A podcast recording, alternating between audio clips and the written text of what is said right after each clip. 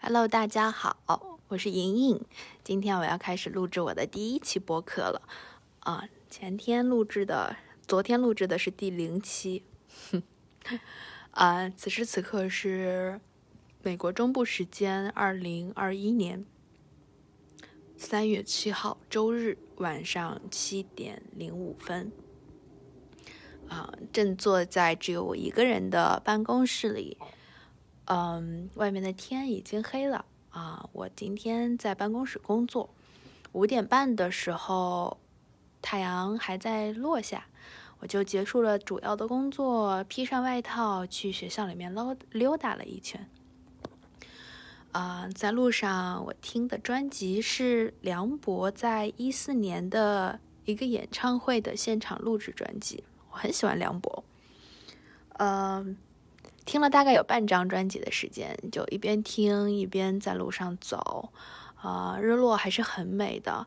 啊，走在学校最繁华的那条路上，学生也都挺多的在外边的，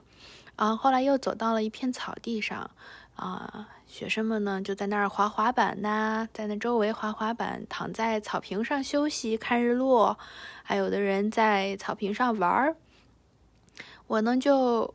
一边散步一边听歌，抬头就可以看到，啊，很红的半边天，还有树。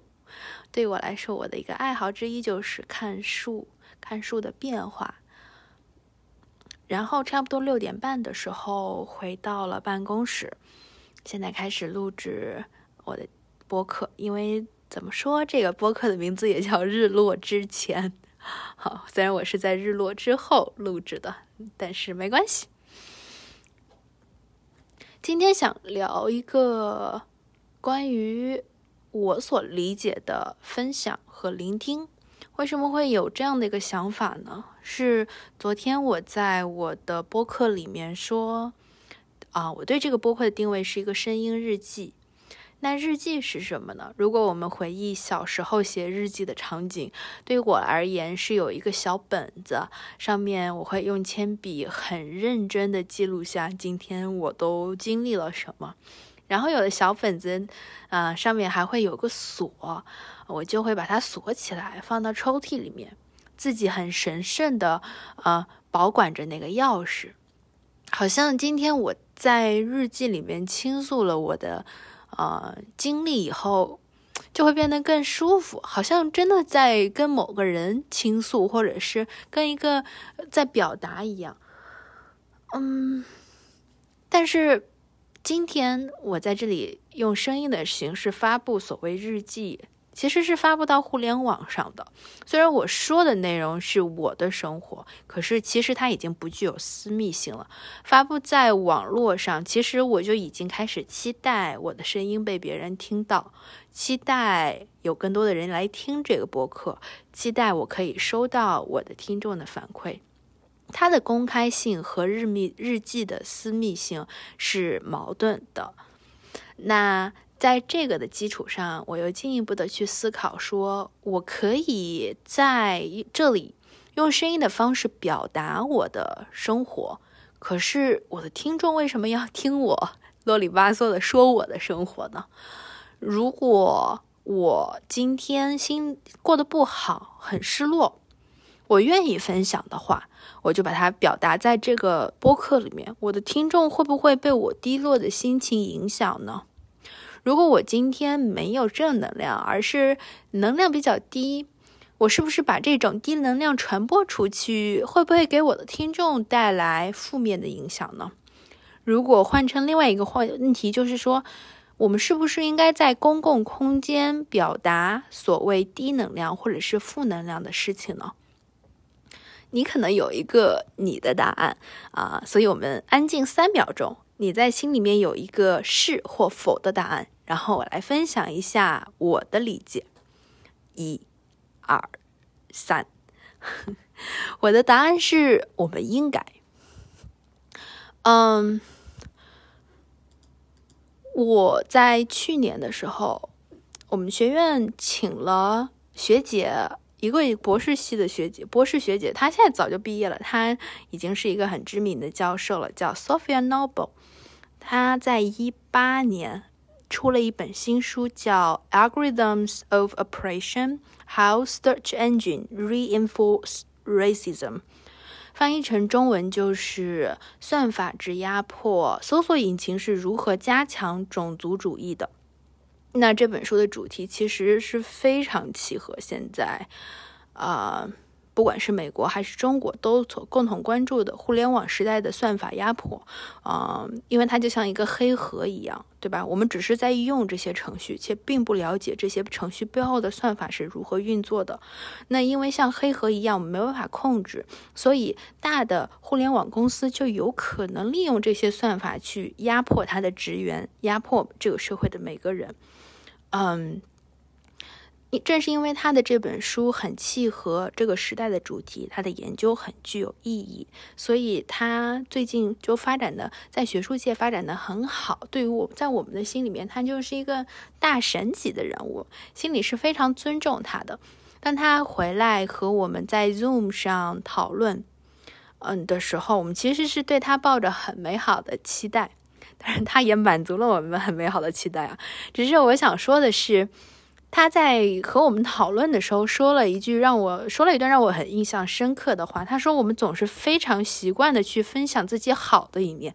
可是我们恰恰作为一个群体，当时他所说的情景是我们作为一个博士生群体，我们是最理解彼此生活的那些人，我们需要去。”有一个安全的空间，能够分享自己的困惑，分享自己正在遇到的挑战。他就跟我们说，他在读博士期间也面临了生育的生育生，就是生宝宝啊啊，生活上啊的一些新的变化，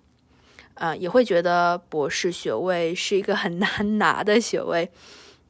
然后也分享了他当时那个研究理念对于。没有被某些老师接受，啊，但是最后也遇到了伯乐，嗯，成功的做了这个研究。那这个研究在很多年以后也是证明是非常具有前瞻性的。我听了他的分享，我是很感动了，因为一个在我们看来成功的 这个成功，就是啊，研究很成功的学姐回来和我们分享她的经历，她愿意。告诉我们，她曾经也是一个很受挫的博士生，他的研究也曾经不被认可，他的生活遇到变化的时候，他也觉得很难应对生活。我会觉得，那当我经历苦难，我觉得我的生活很难，我觉得我这个研究实在做不下去的时候，我可能会想一想，哦，Sophia Noble 也是这样，也和我有过相似的经历，那我就会有一种陪伴感吧，companion 那种感觉。嗯，另外一个。在我脑子里面印象比较深刻的例子，就是在读米歇尔·奥巴马的书《Becoming》的时候，嗯，他会说，他和奥巴马的婚姻里面曾经也亮过红灯，嗯，可能是因为奥巴马太忙了，所以他们也会去婚姻咨询所去听专家的意见，去呃沟通。那段时间，我也是和我的男友，啊，在关系上出现了一些问题啊，有一些我遇到了一些我们觉得没有办法应对的挑战，啊，可是虽然最后我们也没有把那个问题解决，但是那段时间，我认为想到米歇尔的例子，我觉得连米歇尔这样的人物都会觉得婚姻很难经营，都会觉得关系很难，一段男女关系很难经营，那这个事情发生在我身上。太正常不过了，我也应该平常心应对。所以这两个例子就会给我一个新的启发，就是分享苦难不是在分享负能量，而恰恰是我们所需的、所需要的所谓的正能量。当每个人都很真诚的分享自己经历的困难的时候，我作为一个聆听者，当我遇到这样的困难的时候，我觉得。I'm not alone，我不是唯一这个世界上经历这个问题的人，我也有同伴，这种感觉会恰好会给我力量感。所以得到的一个结论就是，如果我今天过得不好，我会允许我自己把我今天失落的心情分享在公共空间上。啊，与分享相对应的一个词就是聆听。我想分享一个另外一个小故事，就是我在第二嗯去年还是前年记不太清了，上过一门课叫 Community Informatics 社群情报学。那那个课上的教授最后就呃和我们说了一段话，他说：“我们院呢会把你们培养成一个硕士生。”博士生，然后你们会去开展公共服务，因为我们院会培养很多图书馆员嘛。嗯，但是有的时候，你们的这个学位可能会成为你们的障碍。为什么呢？因为在绝大多数社会，拥有一个硕士学位或博士学位，你都会被认为是高级知识分子，你会觉得自己很了不起，觉得自己的声音很重要，觉得自己的观点很有建设性。所以你很愿意表达，但是这往往会使得你忘记了聆听。我们做公共服务，当我们在图书馆里面坐在那个角落提供服务的时候，我们的用户走向我们，表达他们的某种困境，表达他们的某种需求，学会聆听是一个很重要的技能，甚至它都不是一种技能，因为它。是一个，应该是成为我们的本能，认真的去聆听别人的倾诉，拥有同理心的去聆听别人的倾诉。我觉得他的这段话对我的影响，不仅仅是启发我以后再去提供服务，在我的工作里面去认真聆听，而是启发我思考，我作为一个人，作为一个社会人，拥有朋友，拥有家人。我会问我自己：今天别人跟我分享的时候，我有没有认真的聆听？我有没有换位思考？所以，嗯，如果我在这个播客里面可以真诚的沟通、真诚的分享，哪怕我分享的是一些相对失落的事情，也没关系。对我来说是没关系的，希望对你来说也是没关系的。如果你是我的听众，你。愿意分享你的事情，那我可以保证的是，我可以很真诚的聆听。做到这两点，我想我可也可以暂时性的给我的这个播客找到另外一个层面的意义吧。嗯，这也就是我今天主要想分享的事儿。一个是我是怎么度过我日落时间的，一个是